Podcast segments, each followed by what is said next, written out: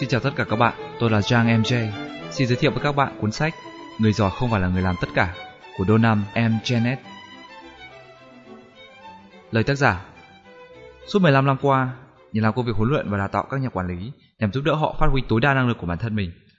Tôi đã có dịp gặp gỡ với những người đến từ nhiều ngành nghề khác nhau, nhu cầu và mục tiêu của mỗi người cũng rất khác nhau. Họ mong muốn tìm ra một giải pháp cho những khó khăn mà họ hay tổ chức của họ đang gặp phải.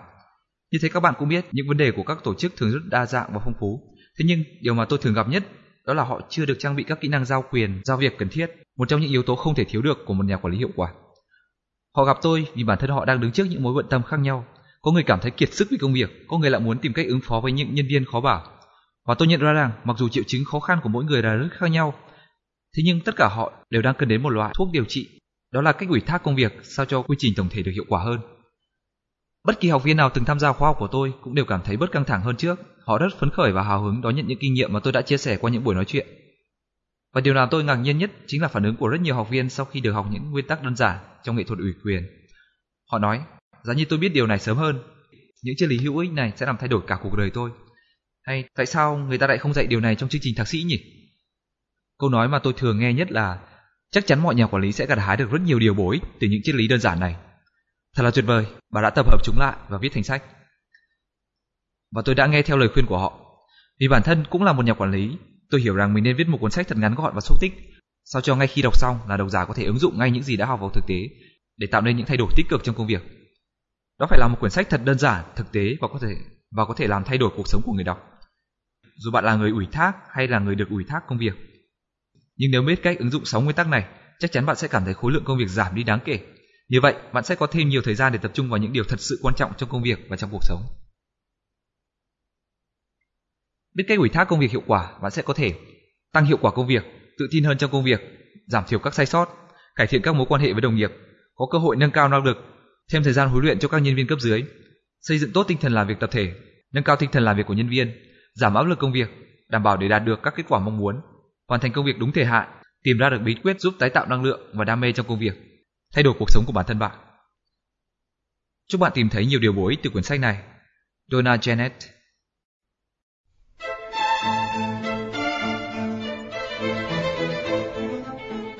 Xin chào tất cả các bạn, tôi là Jang MJ. Xin giới thiệu với các bạn cuốn sách Người giỏi không phải là người làm tất cả của Donna M. Genett.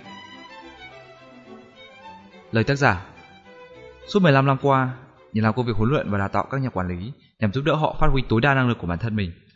Tôi đã có dịp gặp gỡ với những người đến từ nhiều ngành nghề khác nhau, nhu cầu và mục tiêu của mỗi người cũng rất khác nhau. Họ mong muốn tìm ra một giải pháp cho những khó khăn mà họ hay tổ chức của họ đang gặp phải. Như thế các bạn cũng biết, những vấn đề của các tổ chức thường rất đa dạng và phong phú. Thế nhưng, điều mà tôi thường gặp nhất đó là họ chưa được trang bị các kỹ năng giao quyền, giao việc cần thiết, một trong những yếu tố không thể thiếu được của một nhà quản lý hiệu quả. Họ gặp tôi vì bản thân họ đang đứng trước những mối bận tâm khác nhau. Có người cảm thấy kiệt sức vì công việc, có người lại muốn tìm cách ứng phó với những nhân viên khó bảo. Và tôi nhận ra rằng, mặc dù triệu chứng khó khăn của mỗi người là rất khác nhau, thế nhưng tất cả họ đều đang cần đến một loại thuốc điều trị, đó là cách ủy thác công việc sao cho quy trình tổng thể được hiệu quả hơn. Bất kỳ học viên nào từng tham gia khóa học của tôi cũng đều cảm thấy bớt căng thẳng hơn trước. Họ rất phấn khởi và hào hứng đón nhận những kinh nghiệm mà tôi đã chia sẻ qua những buổi nói chuyện. Và điều làm tôi ngạc nhiên nhất chính là phản ứng của rất nhiều học viên sau khi được học những nguyên tắc đơn giản trong nghệ thuật ủy quyền. Họ nói, giá như tôi biết điều này sớm hơn, những triết lý hữu ích này sẽ làm thay đổi cả cuộc đời tôi. Hay tại sao người ta lại không dạy điều này trong chương trình thạc sĩ nhỉ? Câu nói mà tôi thường nghe nhất là chắc chắn mọi nhà quản lý sẽ gặt hái được rất nhiều điều bổ ích từ những triết lý đơn giản này. Thật là tuyệt vời, bà đã tập hợp chúng lại và viết thành sách. Và tôi đã nghe theo lời khuyên của họ. Vì bản thân cũng là một nhà quản lý, tôi hiểu rằng mình nên viết một cuốn sách thật ngắn gọn và xúc tích, sao cho ngay khi đọc xong là độc giả có thể ứng dụng ngay những gì đã học vào thực tế để tạo nên những thay đổi tích cực trong công việc. Đó phải là một quyển sách thật đơn giản, thực tế và có thể làm thay đổi cuộc sống của người đọc. Dù bạn là người ủy thác hay là người được ủy thác công việc, nhưng nếu biết cách ứng dụng 6 nguyên tắc này, chắc chắn bạn sẽ cảm thấy khối lượng công việc giảm đi đáng kể. Như vậy, bạn sẽ có thêm nhiều thời gian để tập trung vào những điều thật sự quan trọng trong công việc và trong cuộc sống. Biết cách ủy thác công việc hiệu quả, bạn sẽ có thể tăng hiệu quả công việc, tự tin hơn trong công việc, giảm thiểu các sai sót, cải thiện các mối quan hệ với đồng nghiệp, có cơ hội nâng cao năng lực, thêm thời gian huấn luyện cho các nhân viên cấp dưới, xây dựng tốt tinh thần làm việc tập thể, nâng cao tinh thần làm việc của nhân viên, giảm áp lực công việc, đảm bảo để đạt được các kết quả mong muốn, hoàn thành công việc đúng thời hạn, tìm ra được bí quyết giúp tái tạo năng lượng và đam mê trong công việc, thay đổi cuộc sống của bản thân bạn. Chúc bạn tìm thấy nhiều điều bổ ích từ cuốn sách này. Donna Genett.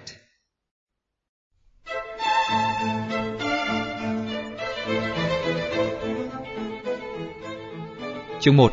Câu chuyện về hai anh em Jones và James. Jones và James hoàn toàn khác hẳn những cặp anh em họ bình thường khác. Họ lớn lên trong cùng một thị trấn, sống trên cùng một con đường và ở cạnh nhà nhau. Các bà mẹ của họ vốn là hai chị em sinh đôi, giống nhau như đúc và luôn là những người bạn tốt nhất của nhau. Khi lớn lên, mẹ của họ lập gia đình với hai anh em John Jones và John James vào cùng một ngày. Lạ thay, hai ông bố cũng là một đôi bạn tri kỷ, và điều kỳ diệu hơn cả là hai cậu con trai đầu lòng của họ đều ra đời vào cùng một ngày, trong cùng một bệnh viện, và hai bà mẹ nằm cạnh giường nhau. Để tránh được những rắc rối và cũng để cho dễ phân biệt, mọi người trong gia đình thường gọi hai anh em là Jones và James. Càng lớn, họ càng giống nhau như đúc, như hai anh em sinh đôi, từ ngoại hình cho đến dáng điệu. Ngay từ trước khi đi nhà trẻ, hai đứa bé đã rất hào hứng với những trò nghịch ngợm, khiến những người thân trong gia đình và bạn bè phải bối rối để có thể nhận ra đâu là Jones, đâu là James. Và cho đến khi họ vào học cấp 1 thì bất kỳ người thứ ba nào cũng không thể phân biệt được ai là ai. Suốt những năm học trung học, lúc nào Jones và James cũng chơi với nhau, cùng chọn những môn học giống nhau, thậm chí cùng chơi các môn thể thao giống nhau. Họ là một đôi khăng khít trong học tập lẫn khi chơi thể thao. Sau đó hai anh em lại tiếp tục thi đỗ vào một trường đại học và may mắn lại được xếp vào chung một lớp. Thật ra cũng chẳng phải họ phụ thuộc vào nhau đến mức có cùng một lựa chọn, chỉ đơn giản là vì họ có cùng sở thích và thấy vui khi cùng thể hiện những điểm tương đồng đó mà thôi. Sau khi tốt nghiệp, họ lại tiếp tục làm mọi người ngạc nhiên đến thú vị khi lập gia đình với hai chị em sinh đôi trong cùng một lễ cưới đôi. Rồi họ làm việc trong cùng một công ty và mua nhà trả góp ở cùng một chung cư. Công việc thuận lợi, cuộc sống hạnh phúc, mọi thứ có vẻ như rất suôn sẻ đối với họ. Cho đến khi cả Jones và James cùng được thăng chức lên làm quản lý. Kể từ đó họ được bố trí làm việc trong hai căn phòng riêng biệt. Bận rộn với công việc mới nên thời gian đầu họ không còn gặp nhau thường xuyên như trước nữa. Thời gian thấm thoát trôi qua, mới đó mà đã 3 tháng kể từ ngày họ nhận được công việc mới. Thông qua các đồng nghiệp, James bắt đầu nhận ra một sự khác biệt giữa hai người, một điều mà từ trước đến giờ chưa hề xảy ra đối với hai anh em họ. Một sự khác biệt không nhỏ tí nào, và tệ hơn là sự khác biệt này đang mỗi ngày một rõ rệt hơn. Jones luôn đến công ty sau khi đã dùng xong bữa sáng, và lúc nào cũng về nhà đúng giờ để cuối cùng cùng gia đình bên bữa tối trong căn nhà ấm cúng của mình. Trong khi đó, lịch làm việc của James lại chẳng cân đối chút nào. Nó giống như một chiếc đồng hồ bị hỏng, anh thường phải bỏ bữa sáng để đến văn phòng sớm hơn một chút. Và giờ về nhà của anh lại tùy thuộc vào mức độ hoàn tất những công việc quan trọng cần giải quyết trong ngày hoặc khối lượng công việc còn tồn đọng trong ngăn hồ sơ. Không những vậy, Jones còn tham gia vào câu lạc bộ golf vì đây vốn là môn thể thao mà anh rất yêu thích từ hồi còn học trung học. Mỗi cuối tuần anh thường dẫn các con đi cắm trại hay thong thả đọc một cuốn sách nào đó, lắng nghe một bản nhạc và tận hưởng cảm giác yên bình trong khu vườn nhà mình. Còn James thì lúc nào cũng cảm thấy có quá nhiều việc phải làm đến nỗi anh không còn chút thời gian nào để nghĩ đến những sở thích của mình nữa, nói chi đến thời gian dành cho gia đình. Thậm chí anh cũng không còn thời gian dành cho vợ vào ngày sinh nhật của cô ấy. Và James cứ day dứt mãi khi biết hai vợ chồng Jones được thoải mái tận hưởng những ngày nghỉ ở vùng đảo Hawaii xinh đẹp. Jones luôn giữ được vóc dáng cân đối, cơ thể khỏe khoắn, nhờ thói quen chơi golf và chạy bộ đều đặn 3-4 lần một tuần. Trong khi đó, James lại cảm thấy mệt mỏi vô cùng khi nhìn xuống cái bụng ngày càng tròn trĩnh của mình. Thói quen nghiện cà phê nhằm chống lại tình trạng căng thẳng liên tục trong công việc khiến anh vô cùng đuối sức và rất hay bực bội, cáu kỉnh. Trong công việc, Jones lúc nào cũng vui vẻ trò chuyện với mọi người và luôn tham gia vào các hoạt động của công ty. Lúc nào anh cũng sẵn sàng chia sẻ kinh nghiệm của mình với bất kỳ ai. Còn James lại chẳng có thời gian, thậm chí nếu có được một chút thời giờ rảnh rỗi thì anh cũng đã quá mệt mỏi. Và mọi việc tệ đến mức tất cả những gì anh mong muốn chỉ là nhanh chóng hoàn tất một ngày làm việc để có thể về nhà và lan ra ngủ. James nghe nói sếp của Jones là một người vui tính, trông ông lúc nào cũng thoải mái và hòa đồng với các nhân viên. Quả thật là đúng như thế, tất cả các nhân viên cùng phòng với Jones đều cảm thấy như vậy. Thảo nào họ cứ liên tục đạt được và vượt chỉ tiêu, tinh thần thì sảng khoái và họ không bao giờ phải ở lại làm trễ. Điều đáng buồn là bộ phận của James lúc nào cũng tụt lại ở phía sau. Họ không đạt chỉ tiêu đã được giao. Sếp của James rất lo lắng và đắn đo về năng lực của họ. Nhân viên của James cứ luôn miệng càu nhàu và cảm thấy bản thân họ lúc nào cũng phải chịu áp lực công việc rất lớn. Cả gia đình của James cũng vậy, cứ than vãn mãi. Bên cạnh đó, sức khỏe của James bắt đầu báo hiệu cho thấy anh không còn khỏe như trước nữa. Đôi lúc anh bị đau cổ hay thấy mình đau buốt, và anh bắt đầu cảm thấy dường như không thể đảm đương nổi công việc hiện tại. Đó là một điều mà anh không thể chấp nhận được vì bản thân anh cũng giống như Jones luôn là một trong những nhân viên xuất sắc nhất của công ty. Trước đây khi chỉ phải lo phần việc của mình, James luôn hoàn thành rất tốt, nhưng từ khi phải làm quản lý, anh không chỉ phải hoàn tất công việc của mình mà còn có trách nhiệm đối với hiệu quả làm việc của các nhân viên cấp dưới theo đúng yêu cầu của công ty. Càng ngày anh càng cảm thấy khó cộng tác với các nhân viên của mình, dường như họ không biết phải làm gì, hoặc nếu biết thì cũng phải mất khá nhiều thời gian thì họ mới có thể hoàn thành công việc như yêu cầu. Phần việc cộng thêm của một nhà quản lý có vẻ như nặng nề đối với James. Anh phải viết và đánh giá các bản báo cáo, phải đọc những bản thông cáo và tạp chí chuyên ngành, phải luôn có mặt tại những buổi họp quan trọng, Và trên hết là phải đánh giá đúng năng lực của từng nhân viên, tuyển dụng và bổ sung nhân lực, xử lý các trường hợp buộc phải cho nghỉ việc và làm cả những việc anh không thích chút nào. Đó là kỷ luật các nhân viên của mình. Đã có rất nhiều lời than phiền của đồng nghiệp cũng như của cấp trên, chủ yếu là về sự bận bịu thường xuyên và về tính khí cáu bẳn của James. Nhưng quả thật đối với khối lượng công việc như thế, anh dường như không còn thời gian để chú tâm đến mọi thứ xung quanh, và áp lực công việc khiến anh quên khuấy đi những nguyên tắc nhã nhặn trong giao tiếp. Trước tình trạng đó, sếp của James bảo anh nên giao bớt việc cho các nhân viên cấp dưới. Thế nhưng cứ mỗi lần giao việc cho họ là ý rằng anh lại phải gánh thêm một số việc mới. Vì khi công việc không được như ý mình thì James lại là người phải chịu trách nhiệm và sửa chữa những sai lầm ấy.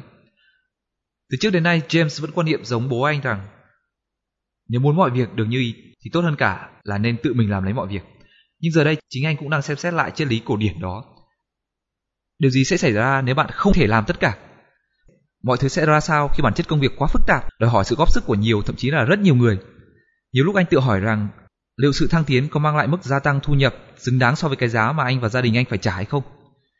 Nhưng anh cũng không muốn mất đi khoản thu nhập hấp dẫn đó, hay để buồn mất những cơ hội được trải nghiệm mà công việc này mang lại. Và những băn khoăn đó càng khiến anh thêm mệt mỏi. Một buổi tối nọ, vì phải giải quyết một số công việc còn tồn đọng lại, nên James lại một lần nữa để lỡ bữa tối cùng gia đình. Trên đường lái xe về nhà, anh tự nhủ: mình phải chấm dứt tình trạng kiệt quệ này. Mình phải thay đổi. Mình phải làm điều gì đó, điều gì mà trước đây có thể mình chưa bao giờ làm. Những việc đó có thể sẽ rất khó thực hiện, nhưng không sao cả. James đã quá chán nản với tình trạng mệt mỏi triền miên của mình, và anh sẵn sàng làm bất cứ điều gì miễn là có thể tạo ra được kết quả khá hơn những kết quả mà anh đã nhìn thấy từ cuộc sống của Jones. Khi về đến nhà, James quyết định là sẽ phải thay đổi. Giờ đây, anh không còn băn khoăn nữa, mà tập trung suy nghĩ xem mình nên bắt đầu như thế nào và nên thay đổi những gì.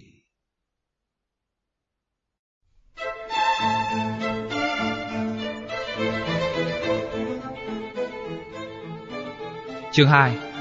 James bắt đầu học cách ủy quyền. Vốn là một người rất giỏi trong việc giải quyết vấn đề, James nhận thấy giải pháp hay nhất để giải quyết bế tắc của mình là để nói chuyện trực tiếp với Jones. Jones cũng đang rất lo lắng cho James. Anh biết là trong những tháng gần đây James gặp rất nhiều căng thẳng trong công việc, nhưng anh cũng hiểu rất rõ người anh em họ của mình. Tự lực cánh sinh vốn là truyền thống của gia đình họ, cả Jones và James đều không thích khuyên bảo hay nhận lời khuyên của ai cả, trừ khi được hỏi ý kiến. Vì thế, Jones quyết định đợi đến khi James chủ động tìm đến anh. Và khi James mời anh dùng cơm trưa, Jones tỏ ra tự nhiên như không hề hay biết chuyện gì cả. Thế nhưng lần này mọi việc tỏ ra khác hẳn. "Jones này," James vừa nói vừa đùa bằng cách đấm nhẹ vào vai Jones hệt như hồi còn bé. "Dạo này cậu thế nào? Cậu cảm thấy thế nào khi trở thành một nhà quản lý?" Jones mỉm cười. "Ban đầu do chưa quen nên tớ không được tự tin lắm, nhưng dần dần lại cảm thấy thích. Có vẻ như công việc quản lý thích hợp với tớ, và tớ cảm thấy quản lý cũng không tồi. Tớ thích làm những công việc mang tính chất thử thách, và tớ thấy đây là một công việc rất thú vị." James cũng cười, nhưng anh cảm thấy băn khoăn tại sao bản thân anh lại không hề cảm thấy công việc này thú vị chút nào. James bàn tiếp: "Cụ thể là cậu thích điều gì ở công việc quản lý?" Jones ngả người ra sau, khẽ đu đưa chiếc ghế đang ngồi. "Đó là một câu hỏi rất hay. Theo tớ, một trong những nguyên nhân chính là do tớ giúp các cộng sự của mình ngày càng nâng cao năng lực làm việc. Cậu hiểu không? Tức là cho họ một cơ hội để tỏa sáng. Tớ thích xây dựng một đội ngũ tiên phong và mong muốn được nhìn thấy hiệu quả tác động của nó lên các thành viên trong nhóm." "Chà, cậu biết không, cảm giác đó rất thú vị." Jones ngừng một chút rồi nói tiếp: "Theo kinh nghiệm của tớ thì hiếm khi có điều gì thú vị bằng việc trở thành một thành viên của một đội ngũ tiên phong." Nói xong, cậu ngả người về phía trước, trở về tư thế bình thường, rồi liếc nhìn James khi ấy đang cau mày suy nghĩ. "Trông cậu có vẻ đang rất thanh thản trong công việc," James nói. Jones gật đầu đáp ngay mà không chút do dự. Điều đó khiến James càng cau mày nhiều hơn. Anh không giấu được vẻ tò mò của mình. "Vậy bí quyết của cậu là gì? Cậu quản lý công việc của mình như thế nào? Hay là cậu có một chàng Jones nhân bản vô tính luôn sẵn sàng giúp cậu hoàn thành công việc những khi cậu đang ngủ hoặc giải trí cùng bạn bè, gia đình?" Jones không nhịn được cười. "Vậy cậu chỉ ngay cho tớ chỗ tìm một chàng Jones như thế đi. Làm gì có chuyện đó kia chứ. Tất cả chỉ có tớ và đội ngũ nhân viên hết lòng chia sẻ công việc, thế thôi." "Để làm được việc này, trước hết cậu phải nhận biết đâu là điểm mạnh của từng nhân viên.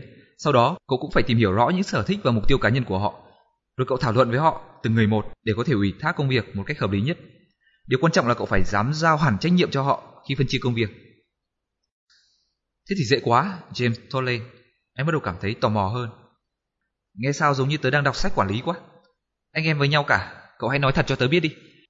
Các nhân viên của cậu không hề làm cho mọi việc rối tung lên khi cậu giao việc cho họ sao? Từ kinh nghiệm của bản thân, tớ thấy rằng ủy quyền chỉ càng khiến cho mình phải gánh thêm nhiều trách nhiệm hơn mà thôi. Jones mỉm cười. Cậu nói cũng đúng. Điều đó hoàn toàn có thể xảy ra, nhất là trong thời gian đầu.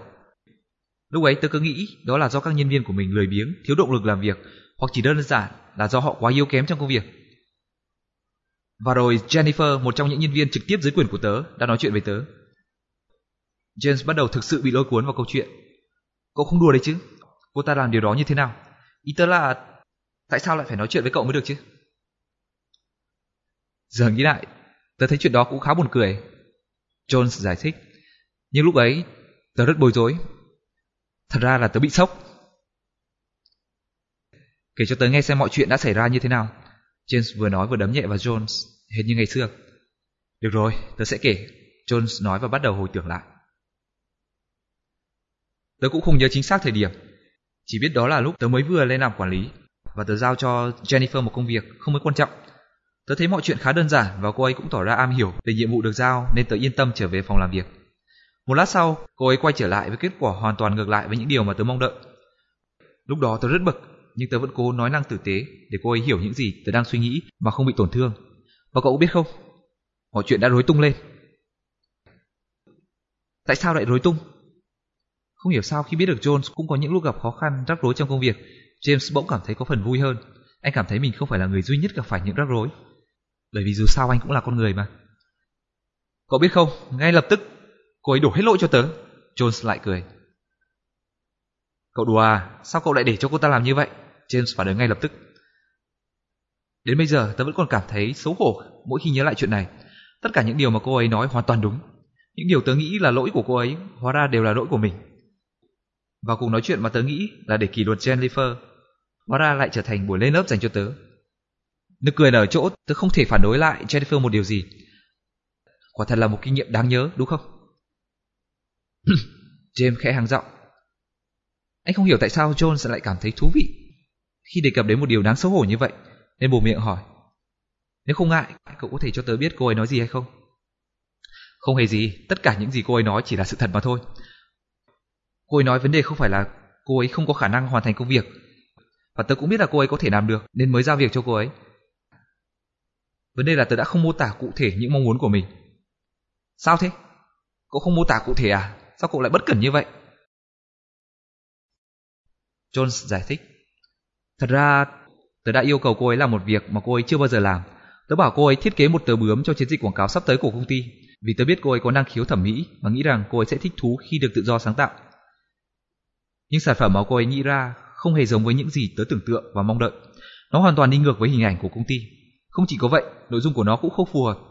Đúng là cô ấy đã làm một tờ bướm theo đúng yêu cầu của tớ, nhưng tớ lại không thể sử dụng nó vào việc gì được.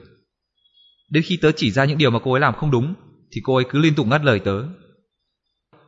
Ông đâu có nói cho tôi biết phải làm như thế. Ông đâu có nói trước là nó phải có hình dạng như vậy. Tôi đâu có biết là nó phải thể hiện được những ý tưởng đó, vân vân vân vân. Cuối cùng cô ấy kết luận. Phải chi ngay từ đầu ông đã nói rõ những yêu cầu này thì tôi đã hoàn thành công việc từ lâu, và tiết kiệm cho cả hai chúng ta rất nhiều thời gian, chưa kể đến cuộc nói chuyện rất khó chịu này. Khi bình tĩnh lại, tớ thấy cô ấy đã nói rất đúng. Tớ không hề muốn nói là cô ấy đã làm sai, và cô ấy cũng không muốn nghe điều đó. Điều tệ nhất chính là lẽ ra cô ấy đã có thể hoàn thành công việc xuất sắc nếu tớ nói rõ hơn về những yêu cầu của công việc. Và bọn tớ đã thống nhất với nhau rằng sau này nhất định sẽ trao đổi công việc với nhau thật cụ thể để cô ấy có thể nắm rõ những gì tớ mong muốn. Giờ đây, mỗi khi giao việc cho Jennifer một việc gì đó, tớ đều mô tả rất chi tiết. Thậm chí tớ còn yêu cầu cô ấy liệt kê những yêu cầu của tớ để đảm bảo là cô ấy đã hiểu đúng cho chắc chắn đó mà. James im lặng một lúc, suy nghĩ về tất cả những điều vừa nghe. Cuối cùng, anh nói. Ồ, mọi chuyện thật là đơn giản, nhưng lại vô cùng quan trọng. Quả thật là tớ chưa bao giờ nghĩ đến điều này. Jones mỉm cười, đấm nhẹ vào cánh tay James. Thì trước đó tớ cũng vậy mà. Trong khi rảo bước về văn phòng, James nghĩ đến những công việc anh đã phân công cho mọi người trong thời gian gần đây. Hầu như lần nào anh cũng mắc cùng một sai lầm là chưa mô tả cụ thể những yêu cầu của mình. Khi đặt mình vào vị trí của các nhân viên, giờ đây anh đã hiểu vì sao họ lại luôn làm việc không đúng như anh mong đợi. Từ trước đến giờ, anh cứ luôn thắc mắc tại sao họ không thể thực hiện được những điều mà anh mong muốn. Về đến phòng làm việc, James ngồi vào bàn và viết ra những suy nghĩ của mình vào tấm bảng trắng, nơi anh có thói quen ghi lại những điều cần lưu ý. Khi giao việc, cần phải xác định và mô tả rõ ràng từng nhiệm vụ. yêu cầu nhân viên liệt kê lại những yêu cầu đó để đảm bảo anh ấy hay cô ấy đã hoàn toàn hiểu rõ.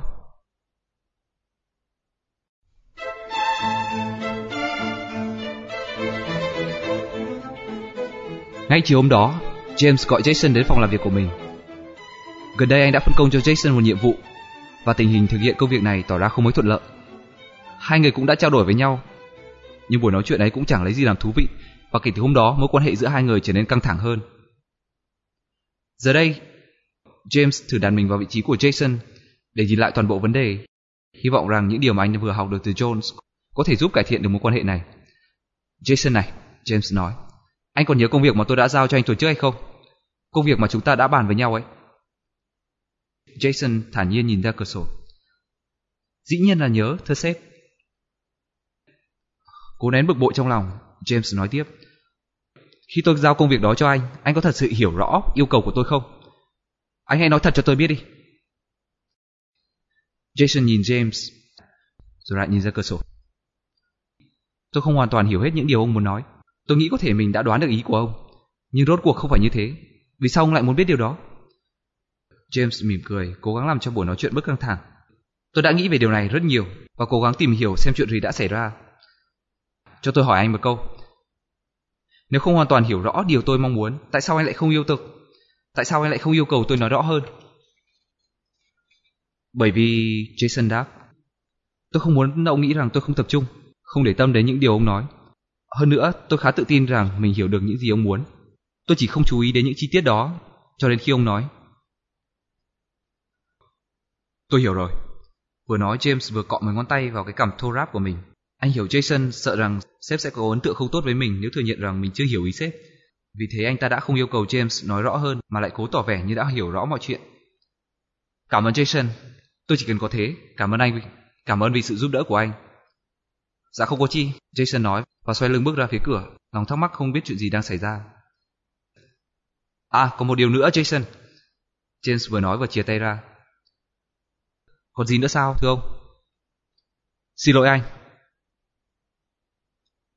Jason cảm thấy vô cùng ngạc nhiên. Cảm ơn sếp, anh lặng lẽ nói khi bắt tay James. Khi Jason đi khỏi, James mỉm cười. Trong lòng anh cảm thấy thật nhẹ nhàng. Đã lâu lắm rồi anh không cảm thấy vui như vậy. Anh vừa cười vừa ra khỏi văn phòng, tiến về phía bãi đậu xe. Vừa đi anh vừa chào tạm biệt những người đồng nghiệp cũng đi về vào lúc đó. Thậm chí anh vẫn còn cười khi về đến nhà và mọi người cũng đáp lại anh bằng những nụ cười thật tươi. Họ cảm thấy hạnh phúc khi lâu lắm rồi mới lại thấy James vui vẻ đến thế. Ngày hôm sau, James vẫn còn thấy vui. Bắt đầu một ngày mới, anh nhìn lướt qua núi hồ sơ trên bàn làm việc rồi phân chia chúng thành từng chồng nhỏ cho các nhân viên cấp dưới của mình và không quên dành ra một chồng nhỏ cho mình. Sau đó, anh sắp xếp từng chồng hồ sơ theo mức độ phức tạp tăng dần của công việc.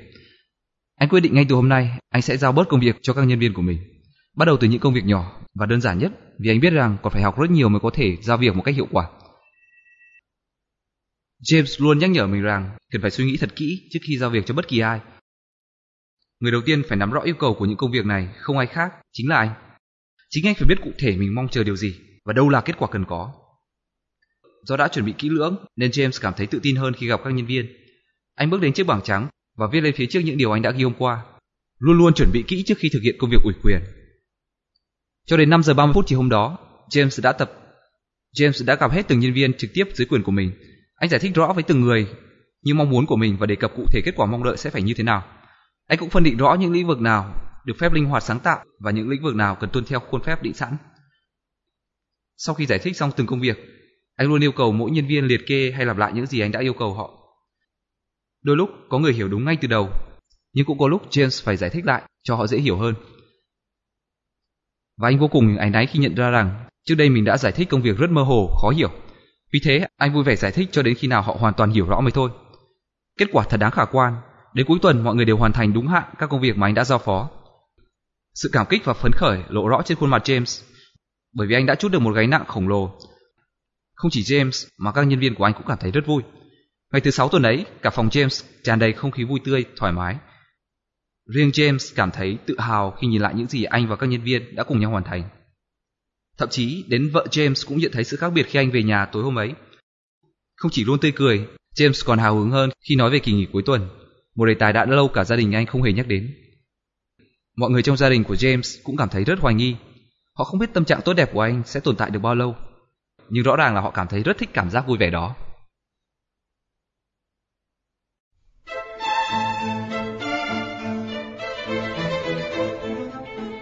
Chương 3. Thực hiện bước thứ 2. Tuần tiếp theo, tình hình công việc diễn ra không được suôn sẻ như trước. Mọi người đã hoàn tất những công việc đơn giản và những công việc còn lại đều phức tạp hơn, nên James phải mất nhiều thời gian hơn. Anh xác định rõ những yêu cầu của mình. Anh dành nhiều thời gian hơn cho từng nhân viên để đảm bảo họ hoàn toàn hiểu rõ những công việc được giao. Đôi lúc anh phải thay đổi cách giải thích của mình cho phù hợp với tính cách của mỗi nhân viên. Thoạt đầu công việc vẫn diễn ra khá tốt đẹp, nhưng càng về cuối tuần, khó khăn cốt lõi càng hiện ra rõ rệt. Nhân viên của anh đã không hoàn tất công việc đúng hạn. James tự hỏi, không biết có phải nguyên nhân là do nhân viên từ chối làm thêm việc hay không? Nếu quả thật như thế thì đây có thể là một vấn đề lớn. Nhóm của James đã có quá nhiều khó khăn rồi, đặc biệt là vào lúc này, khi hy vọng đang lóe sáng trước mắt của họ. Đã đến lúc phải nghỉ ngơi một chút. Đã đến lúc phải cần tìm đến Jones. Chào anh bạn. James cất tiếng chào khi bước vào phòng Jones. Ồ, cậu đấy ư? Tớ rất vui khi gặp lại cậu. Mọi thứ ra sao rồi? Vẫn chưa có gì tiến triển nhiều. Tuy nhiên, tớ đã giao cho các nhân viên của mình một số công việc và họ cũng đã làm rất tốt. Điều đó làm tớ cảm thấy rất vui. Jones hiểu James đang có ý cảm ơn sự giúp đỡ của mình khi cho anh hay rằng đã làm theo những gì anh đã chỉ dẫn. Anh hỏi dò. Hay lắm, công việc vẫn diễn ra tốt chứ? James đứng dậy, bước đến bức tường và sửa lại khung ảnh chiếc cầu Brooklyn cho ngay ngắn.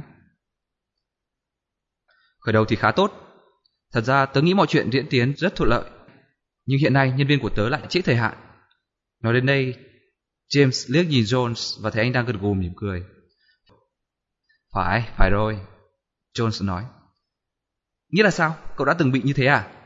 Tớ tưởng sau vụ rắc rối với Jennifer, mọi chuyện của cậu sẽ thuận buồm xuôi gió chứ. Jones lắc đầu. Không phải thế đâu, đó mới chỉ là khởi đầu thôi. Chỉ là khởi đầu thôi sao? Đúng vậy, sau đó tớ còn học thêm được từ Jennifer vài điều nữa, trước khi biết cách giao việc sao cho hiệu quả. Hồi đó, sau vụ việc với Jennifer mà tớ đã kể, tớ làm việc với Jennifer rất tốt, cho đến khi tớ giao cho cô ấy dự án Simpson. Rồi sao nữa? Cậu kể tiếp đi. Đó là một dự án quan trọng và rất eo hẹp về thời gian. Tớ giao cho cô ấy vì tin rằng cô ấy có thể làm được. Tớ nói rõ những điều tớ mong đợi, những điều cần phải tuân thủ và những điều cô ấy có thể tự ý quyết định. Tớ cũng đã yêu cầu cô ấy nhắc lại những điều đó với tớ và cả hai đều nghĩ mọi chuyện sẽ ổn. Mãi đến chiều hôm sau, tớ vẫn không thể nhận được tin tức gì của Jennifer nên tớ bèn đến gặp cô ấy để hỏi thăm tình hình công việc. Cô ấy chỉ đáp gọn lỏn, ổn cả. Nghe thấy thế tớ cũng cảm thấy an tâm. Vậy thì vấn đề nằm ở đâu cơ chứ? James tỏ ra sốt ruột. Chưa có vấn đề gì đâu. Nhưng đến 2 ngày sau thì tớ không thể im lặng được nữa. Tớ gọi Jennifer vào văn phòng, dự định sẽ nói chuyện thẳng thắn với cô ấy. Thậm chí tớ còn chuẩn bị trước những gì mình định nói.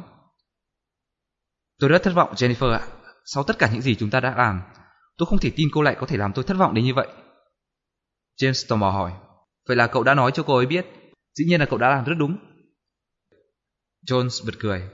Ồ, không đâu. Khi tớ nói xong, không ngờ Jennifer lại là người tức giận hơn tớ.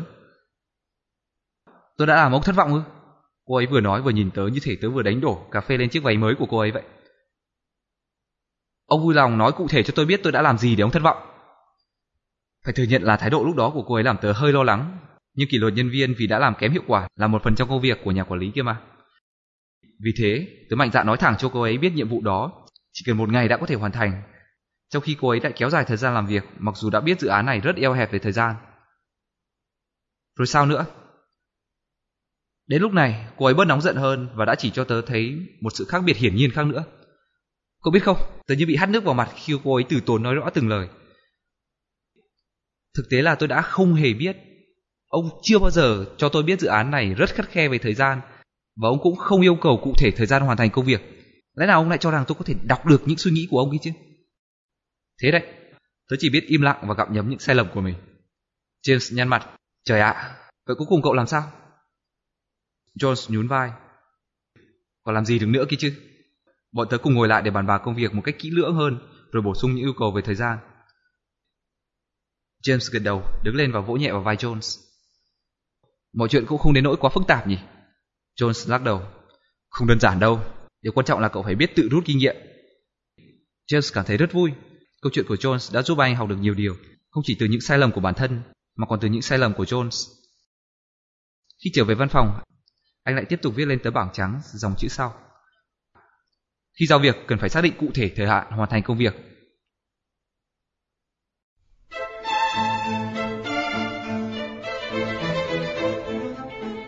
Để thay đổi không khí, James bật đĩa nhạc yêu thích của mình lên. Anh vừa nghe nhạc vừa xem lại từng công việc đã giao cho các nhân viên trong tuần qua. Quả là có một số việc yêu cầu khắt khe về thời gian, và điều đó tạo cho anh nhiều áp lực xen lẫn lo âu. Thế mà anh chỉ tập trung vào việc hướng dẫn công việc làm sao cho rõ ràng và chính xác, đến nỗi quên cả dặn dò nhân viên về thời hạn hoàn thành công việc. Thậm chí anh còn không nghĩ đến điều đó nữa. Thế là James bắt tay vào xác định thời hạn cụ thể cho từng công việc và nói chuyện cụ thể với mỗi nhân viên một lần nữa. Anh vô cùng ngạc nhiên khi phát hiện ra rằng không có nhân viên nào nhận ra tầm quan trọng của vấn đề thời gian. Và anh cũng cảm kích khi được James xác định rõ thời hạn công việc. Một lần nữa, công việc trong bộ phận của James lại trở nên trôi chảy. Mọi người lại thấy anh mỉm cười. Còn anh lại cảm thấy hứng thú trở lại với công việc, bởi anh tin rằng những công việc mà mình đã giao phó cho các nhân viên sẽ được hoàn thành đúng thời hạn. Mặt khác, anh cũng cảm thấy khối lượng công việc đã được giảm bớt. Thật là tuyệt. Từ hôm đó và cho đến suốt cả tuần đấy, tối nào James cũng rời văn phòng sớm hơn thường lệ 1 tiếng đồng hồ. Trong bữa cơm cuối tuần, vợ anh thắc mắc không hiểu vì sao mọi chuyện lại thay đổi tốt đẹp đến thế. Để trả lời, James chỉ mỉm cười và choàng tay qua vai vợ và nói: "Mọi chuyện thay đổi rồi em ạ." Đã lâu rồi James chưa có được kỳ nghỉ cuối tuần nào vui vẻ như thế.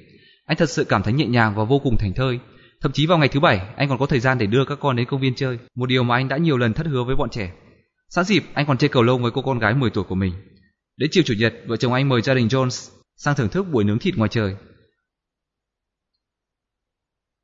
Đó là Chủ nhật đầu tiên sau một khoảng thời gian dài mà James không phải bận tâm lo nghĩ đến công việc của ngày thứ Hai. "Lâu rồi tớ mới lại thấy cậu vui như thế, James ạ." Jones vừa nói vừa đưa thêm cho James một đĩa rau trộn. James tung một quả nho lên không, rồi dùng miệng đón lấy. "Cảm ơn cậu, Jones ạ," anh nói, "vì mọi thứ."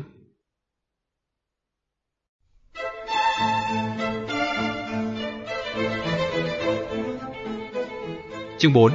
Tầm quan trọng của việc xác định thẩm quyền. Bộ phận của James bắt đầu một tuần làm việc mới trong tâm trạng phấn khởi, gương mặt mọi người đều toát lên vẻ yêu đời. James hiểu những công việc còn lại mà anh sắp sửa giao cho các nhân viên của mình sẽ khó khăn hơn trước. Vì thế anh bắt tay vào việc chuẩn bị thật kỹ những phạm vi yêu cầu đối với từng công việc trước khi giao cho họ. Anh cũng không quên xác định rõ thời hạn hoàn thành dựa vào quỹ thời gian tương ứng. Tuy thế, James vẫn tỏ ra hơi thiếu kiên nhẫn với việc chuẩn bị này. Có lúc anh vẫn tự muốn mình làm lấy mọi công việc hoặc giao hẳn cho ai đó đáng tin cậy và yên tâm đón chờ một kết quả tốt đẹp. Thế nhưng James đã biết hậu quả đó như thế nào nếu anh làm như thế. Anh vẫn chưa quên cảm giác lo âu và thất vọng thường xuyên trước đây. Và anh cũng nhớ những gì mình đã nói với con gái cuối tuần trước khi hai cha con anh cùng chơi cầu lông. Càng được chuẩn bị kỹ lưỡng, công việc sẽ càng trôi chảy và con sẽ càng cảm thấy vui hơn khi công việc hoàn tất. Khi đã chuẩn bị xong, James gặp từng nhân viên để giao việc cho họ. Các nhân viên đều hiểu đúng ý của James và đa số đều nắm bắt tốt yêu cầu của công việc. Nếu có điểm nào còn vướng mắc, mọi người đều cởi mở bàn bạc trao đổi với nhau cho đến khi tất cả được thông suốt. Nhờ thế, bản thân các nhân viên của anh cũng tỏ ra phấn khích và tự tin hơn hẳn.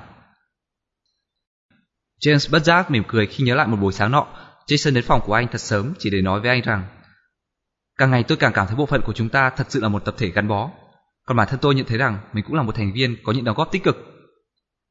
Đối với một người quản lý, không có lời khen nào ý nghĩa hơn thế. Thế nhưng tâm trạng vui vẻ của James chỉ tồn tại cho đến cuộc gặp gỡ với Josh vào ngày thứ Tư.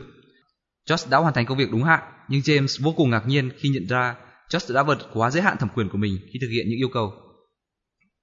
Khi thực hiện những việc mà James giao cho, Josh đã ra một quyết định không chỉ ảnh hưởng đến bản thân anh ta mà còn đến uy tín của cả bộ phận. James cảm thấy thất vọng hơn là xấu hổ về những hành động của Josh. Làm thế nào điều này có thể xảy ra nhỉ? Anh đã hết sức cẩn trọng cơ mà. Anh đã trao đổi với Josh rất cụ thể và rõ ràng về những yêu cầu công việc và Josh cũng đã rất hiểu những mong muốn của anh. Lần này, trước khi đến văn phòng của Jones, James rẽ sang quán cà phê Starbucks để mua 2 ly Americano và 2 chiếc bánh nướng. Anh thành thật chia sẻ với Jones những sai lầm mà các nhân viên của mình đã gây ra. "Tớ không hiểu," James kể ngay trước khi kịp ngồi xuống ghế để mở túi bánh. "Cậu nói cho tớ nghe đi, tớ đã sai ở điểm nào? Tớ đã phác thảo công việc rất rõ ràng cho George. Tớ cũng đã xác định cụ thể thời gian hoàn thành công việc cho cậu ấy. Cậu ta cũng đã làm rất đúng, duy chỉ có một điều là George đã làm vượt quá phạm vi thẩm quyền của mình khi giải quyết những công việc mà tớ giao cho. Cậu ta đã ra một quyết định không thuộc thẩm quyền của cậu ấy. Sự việc vỡ lở, sắp tới hẳn tớ sẽ phải tốn nhiều công sức để khắc phục hậu quả này." "Thế ư?" Jones có vẻ thản nhiên. "Cậu đừng xem thường như thế," James nhấn mạnh. "Ai cũng có lúc phạm phải sai lầm, xét cho cùng trường hợp này cũng chưa gây ra thiệt hại gì lớn, đúng không?" Tớ tin là mọi việc rồi sẽ ổn cả thôi. Và thật ra tớ cũng đã gặp một chuyện tương tự như thế này. Nó liên quan đến... Cậu thử đoán xem là chuyện gì nào. Lại Jennifer nữa sao? Cậu không đùa đấy chứ? Sao cậu cứ hay gặp vấn đề với cô ta thế? Tớ cũng không hiểu nữa. Thật ra Jennifer không ngừng chứng tỏ năng lực tuyệt vời của mình, và cô ấy luôn sẵn sàng đảm nhận bất kỳ công việc gì. Một hôm, tớ giao cho cô ấy một dự án khá quy mô và phức tạp hơn hẳn những dự án mà cô ấy từng làm trước kia. Khi giao việc, tớ cũng làm những việc cần thiết như thường lệ. Thế nhưng khi báo cáo kết quả, tớ suýt đánh rơi cả cái gạt tàn thuốc khi nghe cô ấy báo cáo về những điều đã cam kết nhưng lại không nằm trong thẩm quyền của mình. Đồng thời còn tự ý liên hệ với những người hoàn toàn không nên đặt mối quan hệ. Mọi chuyện rối lên như tơ vò. James nuốt vội miếng bánh để nói: Theo tớ biết thì bộ phận của cậu lúc nào cũng hoàn thành tốt công việc. Vậy cậu làm gì để ổn định trở lại? Tớ không muốn lặp lại tình huống lần trước, vì thế tớ chọn cách nói khác. Tớ yêu cầu cô ta nhắc lại tất cả những gì mà tớ đã nói với cô ta khi giao dự án đó. Jennifer đã lặp lại rất chính xác, cho nên tớ biết là cô ấy hoàn toàn hiểu mình đang làm gì. Nhưng khi tớ hỏi vì sao cô ấy tự quyết định những điều không thuộc thẩm quyền của mình và liên hệ với những người đó mà không hỏi ý kiến tớ, cô ta cho rằng dựa trên những gì mà tớ đã dặn dò thì cô ta có toàn quyền quyết định đối với dự án đó, và cô ấy có thể làm bất cứ điều gì cần thiết để đảm bảo cho dự án ấy được thành công. Theo Jennifer, cô ấy chỉ làm những điều gì cần phải làm. Quả là cô ta cũng khéo biện hộ đấy chứ, James gật gù. Dĩ nhiên là tớ không đồng tình với cô ấy, nhưng tớ còn biết nói gì bây giờ. Rõ ràng tớ đã thiếu sót khi không vạch rõ phạm vi thẩm quyền của nhân viên khi giao việc. Tớ nghĩ sai lầm mà cậu đang mắc phải cũng tương tự như chuyện của tớ vậy, có đúng không? James im lặng. Chẳng lẽ điều này đúng như vậy sao? Chẳng lẽ sau biết bao nỗ lực dặn dò thật rõ ràng, cụ thể khi giao việc cho nhân viên, anh lại thất bại bởi chi tiết quan trọng này? Trong chốc lát, anh thoáng cảm thấy khó chịu đối với chính mình, nhưng rồi lại nhanh chóng cảm thấy thoải mái hơn. Anh mỉm cười. Đúng, cậu nói đúng đó. Đúng là tớ đã không biết điều này. James cảm thấy nhẹ nhàng hơn khi hiểu rằng khó khăn của mình rồi cũng sẽ có giải pháp khắc phục. Anh vẫn đang đi đúng đường. Vấn đề là anh chỉ đi hơi chệch một tí mà thôi. Một lần nữa, khi về đến văn phòng, anh viết ngay lên tấm bảng trắng của mình: Khi giao việc cần phải xác định cụ thể phạm vi thẩm quyền cho người thực hiện. Thế nhưng làm thế nào để có thể xác định phạm vi thẩm quyền cho nhân viên của mình? Phải chăng cũng có nhiều mức độ phạm vi thẩm quyền khác nhau? Anh nghĩ đến Josh và Jennifer và về những công việc mà anh sẽ giao cho các nhân viên của mình. Cuối cùng, anh viết thêm vào bên dưới dòng chữ đã có: 1. Quyền đề nghị. Tìm ra giải pháp và đề nghị thay thế tốt nhất. Áp dụng mức độ này khi bạn cần thu thập thêm thông tin trước khi tiến hành việc ra quyết định. 2. Quyền thông báo và khởi xướng. Nghiên cứu và chọn cách thực hiện tốt nhất, thông báo nguyên nhân chọn lựa, khởi xướng việc chọn lựa. Áp dụng mức độ này khi bạn muốn người khác thông báo trước khi hành động để kịp thời ngăn chặn những rắc rối có thể phát sinh. 3. Quyền hành động. Toàn quyền hành động đối với công việc được giao. Áp dụng mức độ này khi bạn hoàn toàn tin tưởng vào khả năng của người được ủy thác với công việc, và khả năng rủi ro xảy ra là ở mức tối thiểu.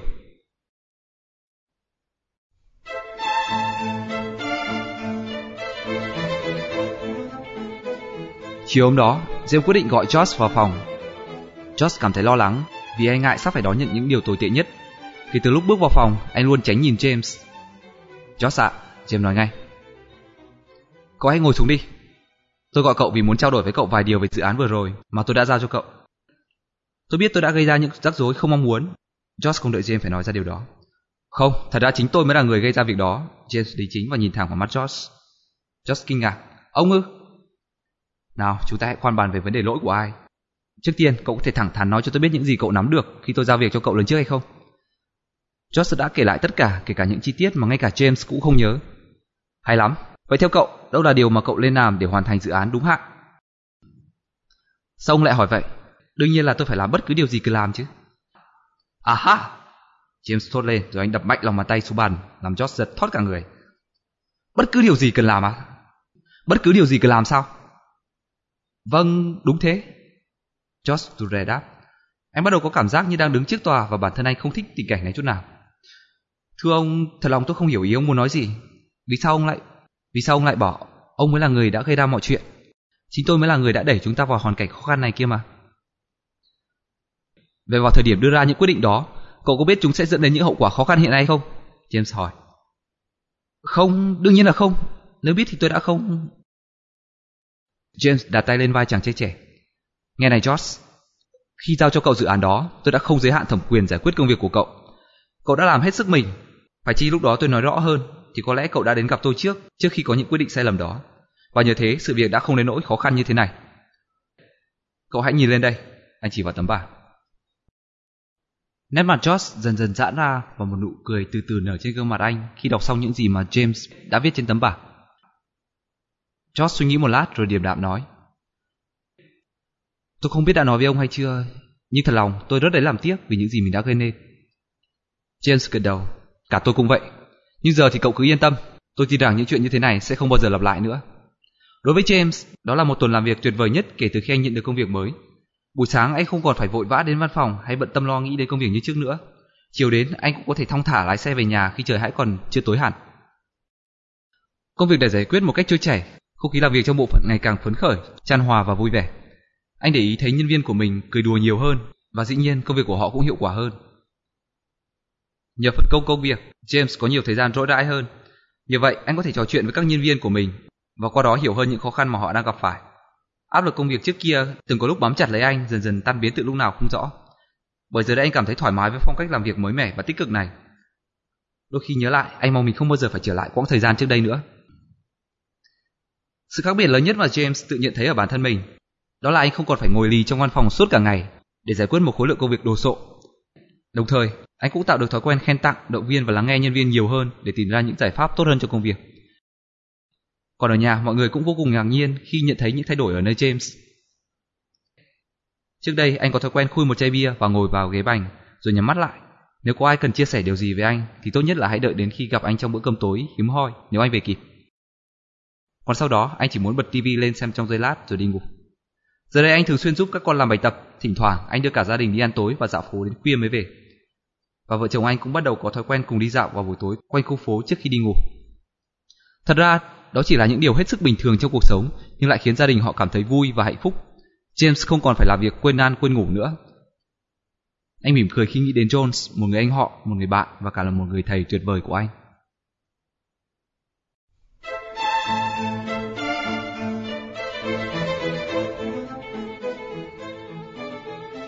Chương 5. Một chút sai lầm nhưng không hề gì. Thế nhưng cuộc sống vẫn luôn có những thử thách.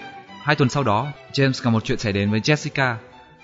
Hôm đó là thời hạn hoàn thành các dự án lớn và phức tạp nhất, trong đó bao gồm cả dự án mà anh đã giao cho Jessica. James vẫn còn nhớ nét mặt tỏa sáng và tự hào của Jessica khi cô ấy bước vào văn phòng anh để báo cáo công việc.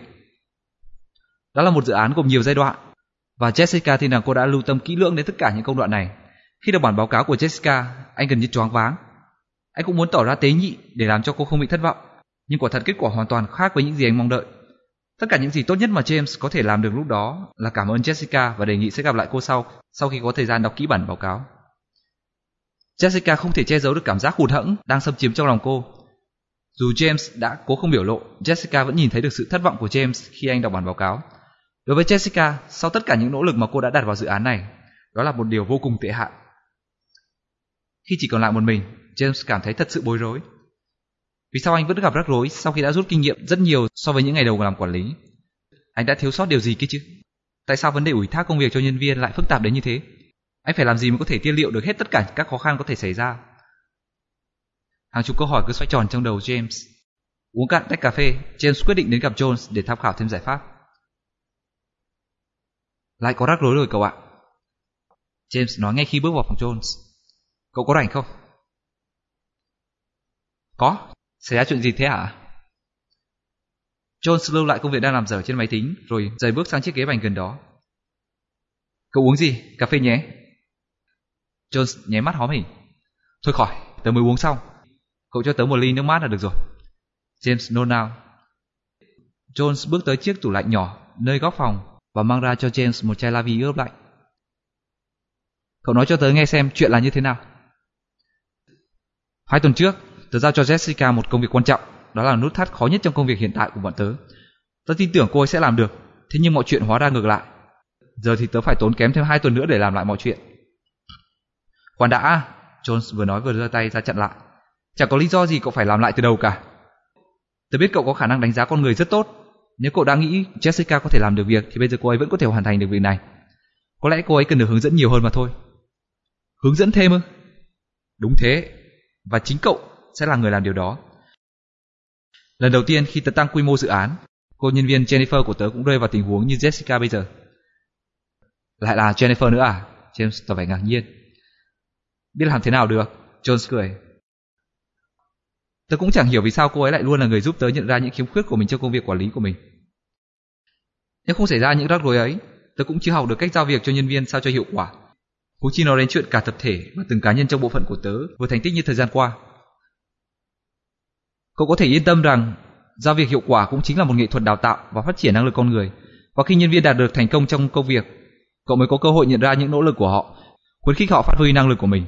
Cứ thế, nó sẽ tạo nên một vòng tròn khép kín và tiến triển vô cùng hiệu quả, giúp mang lại cho mọi người niềm vui và động lực trong công việc. James này, chính Jennifer đã giúp tớ quản lý tốt hơn. Tớ phải cảm ơn cô ấy vì điều đó. Jones chia sẻ một cách tự nhiên và nhẹ nhàng. Tớ hiểu rồi, James đồng ý. Bất chợt, anh nhớ lý do đã đưa anh đến đây. Trở lại chuyện của tớ, hẳn tớ đã thiếu sót điều gì đó khi giao việc cho Jessica.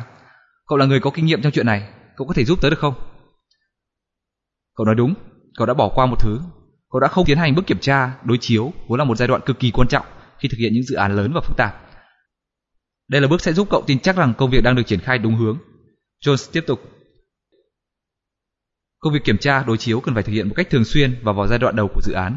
Sau đó, khi người được ủy quyền đã chứng tỏ được năng lực làm việc của mình và cho thấy họ đang đi đúng hướng, thì mức độ thường xuyên của những lần kiểm tra, đối chiếu đó sẽ giảm đi. Bằng cách đó, cậu có thể kiểm soát được kết quả mong muốn và nhất là hạn chế tối đa các khả năng thất bại.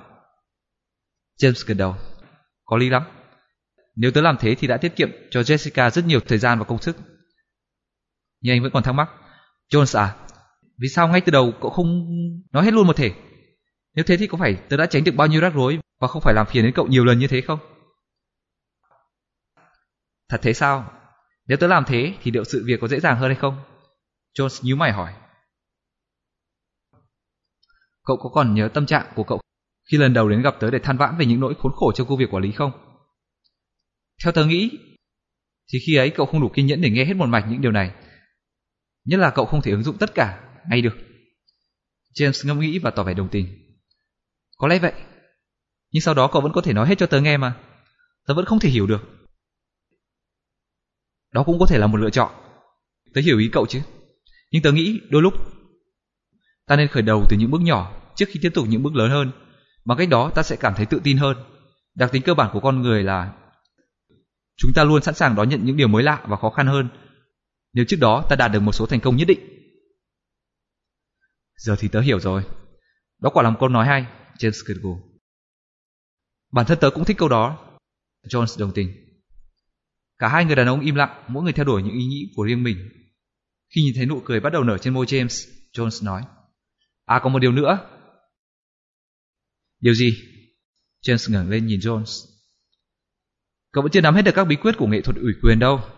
Jones ngồi thẳng lên chuẩn bị nói tiếp. Cậu không cần nói vội. James xua tay. Cậu đừng lo, chỉ còn một thông tin quan trọng nữa và tớ biết mình có thể nói luôn lúc này. Đó là khi nhân viên hoàn tất bất cứ công việc nào cậu đã giao cho, hãy luôn nhớ lập bảng tổng kết công việc. Bản tổng kết công việc à? Nghe cứ như trong quân đội ấy. Cậu nói cụ thể hơn xem nào. James thắc mắc. Tức là cậu sẽ tổng kết 3 vấn đề sau những điều đã hoàn tất tốt, những điều cần cải thiện và những điều đã học hỏi từ công việc. Khi tổng kết, tớ thường trao đổi và chia sẻ suy nghĩ, cảm tưởng cũng như quan điểm của mình đối với các nhân viên về 3 vấn đề đó. Tớ muốn xác định những điều cần cải thiện, phát huy và những điều tốt đẹp và khen ngợi thành quả của nhân viên. Nghe giống như bản đánh giá hiệu quả công việc quá nhỉ? Tớ rất ghét những thứ đó. James nhíu mày. Jones bật cười và lắc đầu. Cậu không nên xem thường việc này. Dù trước mắt hay về lâu dài, nó đều giúp công việc của cậu trở nên dễ dàng và trôi chảy hơn. Việc tổng kết đó cũng có tác dụng mang lại niềm vui cho mọi người và đặc biệt hữu ích khi cậu cần đánh giá năng lực làm việc của bất kỳ người nào. Thì cậu đã ghi chú lại mọi thứ nên khi cần, cậu có thể tham khảo rất nhanh. James không biết phải nói gì nữa. Anh chia tay ra và nói. Jones này, quả thật cậu không chỉ là một người anh, một người bạn, mà còn là một người thầy của tớ nữa. Những điều cậu nói có ý nghĩa làm thay đổi không chỉ cuộc đời tớ, mà còn có ảnh hưởng tốt đẹp đến nhân viên và cả gia đình tớ nữa. Tớ biết làm gì để trả ơn cậu đây. Jones bắt tay và ôm lấy James một cách thân tình. Có gì đâu, cậu chỉ cần mời tôi vài xiên cá nướng ngoài trời hoặc vài cái bánh mì kẹp thịt với hành do cậu làm là tuyệt lắm rồi. Chắc chắn rồi, thứ 6 này nhé, 7 giờ được không? Nhớ dẫn theo bọn nhóc nữa đấy. Hai nhà sẽ được một bữa liên hoan lớn.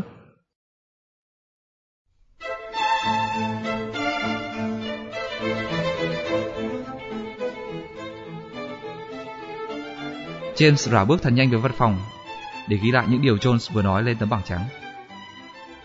Khi giao việc, nên kiểm tra để xem xét tình hình thực hiện công việc và hướng dẫn nếu cần thiết. Cần thực hiện công việc kiểm tra một cách thường xuyên hơn trong giai đoạn đầu, sau đó giảm dần đi. Ngừng lại một phút, anh cố gắng nhớ lại những điều sau cùng Jones đã nói. À phải rồi, James vừa lẩm bẩm vừa viết thêm một ghi chú khác. Kết thúc quá trình giao việc bằng cách lập bản tổng kết. Điều này giúp ghi nhận những thành công, phát hiện những thiếu sót cần khắc phục và rút ra bài học nếu có. Rồi James lùi ra xa vài bước để đọc lại tất cả những gì anh đã viết lên tấm bảng. Anh thầm nghĩ về hiệu quả không gì so sánh được từ những niềm vui và thành quả mà nghệ thuật ủy thác công việc đã mang đến cho anh. Chúng thật là kỳ diệu và cũng thật là giản dị.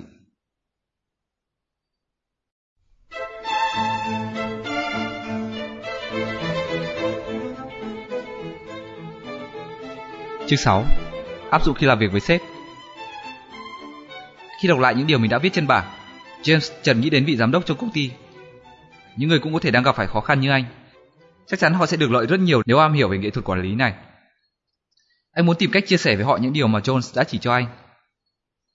Một tiếng chuông điện thoại reo vang chợt cắt đứt dòng suy nghĩ của James. Jack, sếp của anh, gọi James lên văn phòng gặp ông. Những cuộc gặp gỡ đột ngột như thế này thường hiếm khi hứa hẹn điều gì tốt đẹp, James thầm nghĩ. James, Jack bắt đầu ngay khi James bước vào phòng. Thôi cậu khỏi ngồi, tôi chỉ nói nhanh thôi. Tôi không biết cậu đã làm gì trong những tháng qua, nhưng mọi việc đang rất tốt đấy. Cứ như thế nhé. Thật ra tôi rất ấn tượng về những thay đổi ở bộ phận của cậu và tôi muốn giao cho cậu một dự án mới. Một tháng trước đây tôi vẫn không chắc là có nên giao cho cậu hay không. Giờ thì tôi hoàn toàn yên tâm. Cảm ơn ông, James kẽ đáp. Anh không biết phải nghĩ hay nói thế nào cho đúng. Thật là hơn cả những gì anh mong đợi. Anh đã bận rộn đến nỗi không chú ý đến sự quan sát của sếp. Hay quá, dự án gì vậy thưa sếp? Jack tóm lược sơ qua cho James nghe về dự án, rồi đưa cho anh một chồng hồ sơ và giấy tờ. Đây, cậu cầm lấy, ông nói. Hàng chục những câu hỏi đua nhau xuất hiện trong đầu James. Anh vẫn chưa hiểu sếp anh yêu cầu điều gì và thời hạn hoàn thành công việc ra sao. Nếu anh hỏi lại cho rõ thì có làm sếp đánh giá thấp năng lực của mình hay không? Trong giây lát, James thật hiểu thấu tâm trạng trước đây của nhân viên cấp dưới mỗi khi được anh giao việc. Và rồi anh tự hỏi liệu nghệ thuật ủy thác công việc mà anh đã có dịp học hỏi có thể áp dụng hai chiều, tức là cả với cấp trên và cấp dưới hay không? Anh nhớ đến câu chuyện của Jones và Jennifer rồi quyết định chấp nhận mạo hiểm. Thưa ông, tôi rất muốn bàn rõ hơn về dự án này nhằm đảm bảo rằng tôi đã hoàn toàn hiểu hết những điều ông mong muốn, James nói. Dĩ nhiên rồi, Jack có vẻ hơi ngạc nhiên. Cậu thắc mắc gì nào? James bước đến tấm bảng trắng của Jack và lấy một cái bút lông. Tôi viết lên đây được chứ? Không sao, anh cứ tiếp tục đi. Jack tỏ ra rất thú vị với những điều đang xảy ra. Đây là những thắc mắc của tôi. James viết ra thật nhanh những điều anh muốn biết. Kết quả mong đợi của dự án này là gì? Thời gian để hoàn thành dự án. Phạm vi thẩm quyền của tôi. Những điểm cần kiểm tra, đối chiếu để đánh giá.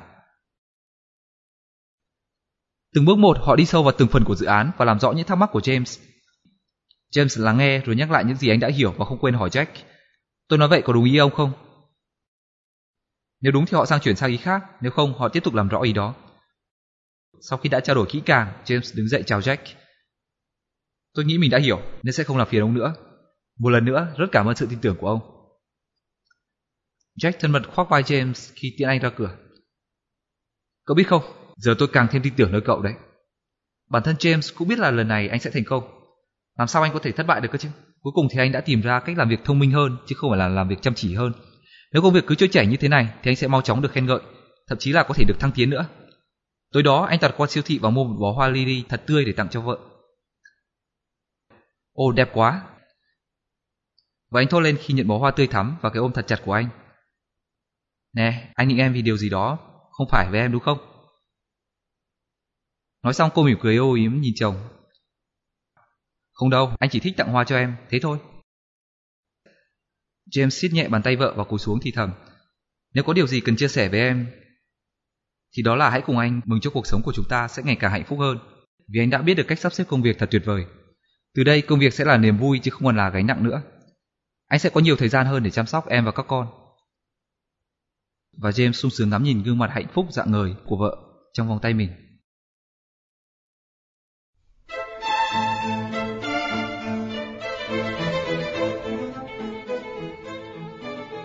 Chương 7. Vì sao James huýt sáo? Chiều thứ 6, James thu dọn bàn làm việc của mình và chuẩn bị rời văn phòng về nhà. Cảm xúc của anh lúc này rất khó tả.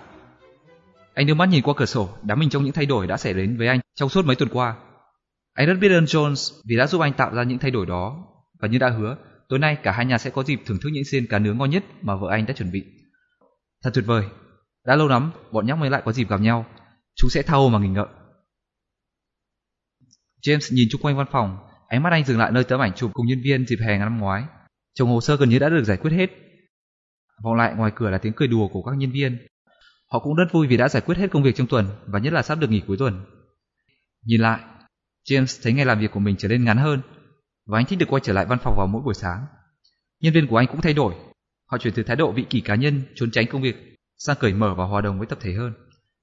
Không chỉ thế, anh còn có nhiều thời gian hơn để tạo niềm vui cho gia đình. Quả là một cuộc sống mà anh hằng mơ ước. James cảm thấy mình đã trở thành một người khác, thoải mái hơn, yêu đời hơn và thành công hơn. Giờ đây anh không còn phải chịu vô số những áp lực để có thể đảm đương những vai trò khác nhau trong cuộc sống. Tất cả là nhờ nghệ thuật ủy thác công việc đơn giản nhưng lại vô cùng hiệu quả. Trước mặt James là hồ sơ dự án mà sếp đã giao cho. Anh biết đây là cơ hội tốt để anh tỏa sáng, nhất là khi anh tiếp cận công việc với sự nhiệt tình và niềm tin mới. Một lần nữa, James lại bước đến bên chiếc bảng trắng. Anh cầm lấy cây bút lông, vừa huýt sáo vừa liệt kê ra những lợi ích có được nhờ ủy thác công việc hiệu quả. Bây giờ, khi rảnh rỗi hơn, anh muốn giúp mọi người tận hưởng lợi ích từ việc ủy thác hiệu quả như anh. Lợi ích của nghệ thuật ủy thác công việc: giúp bạn có thêm nhiều thời gian, giúp bạn tập trung vào những điều quan trọng nhất, tạo điều kiện cho các nhân viên của bạn phát triển năng lực và sự tự tin, tạo điều kiện cho bạn huấn luyện và đào tạo nhân viên của mình, tạo cho bạn cơ hội nhận ra năng lực thực sự của các nhân viên cấp dưới, đảm bảo kết quả thành công.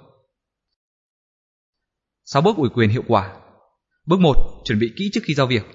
Bước 2, xác định cụ thể yêu cầu của công việc, yêu cầu người được ủy thác lặp lại những yêu cầu của công việc để đảm bảo rằng anh ấy hay cô ấy đã thật sự hiểu rõ công việc được giao.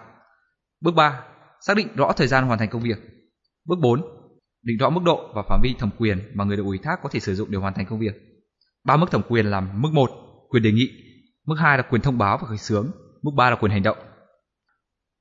Bước 5, xác định các mốc thời gian để kiểm tra, đối chiếu và đánh giá tiến độ công việc và thực hiện hướng dẫn nếu cần thiết. Vào giai đoạn đầu nên thường xuyên kiểm tra, đối chiếu, sau đó giảm dần mức độ khi người được ủy thác công việc chứng tỏ đã hoàn toàn nắm được công việc. Bước 6, tiến hành tổng kết công việc để trao đổi về những thành quả, thiếu sót cần phải thực hiện và rút ra bài học nếu có. Tôi là Trang Em Tray. Xin cảm ơn các bạn đã nghe hết cuốn sách này.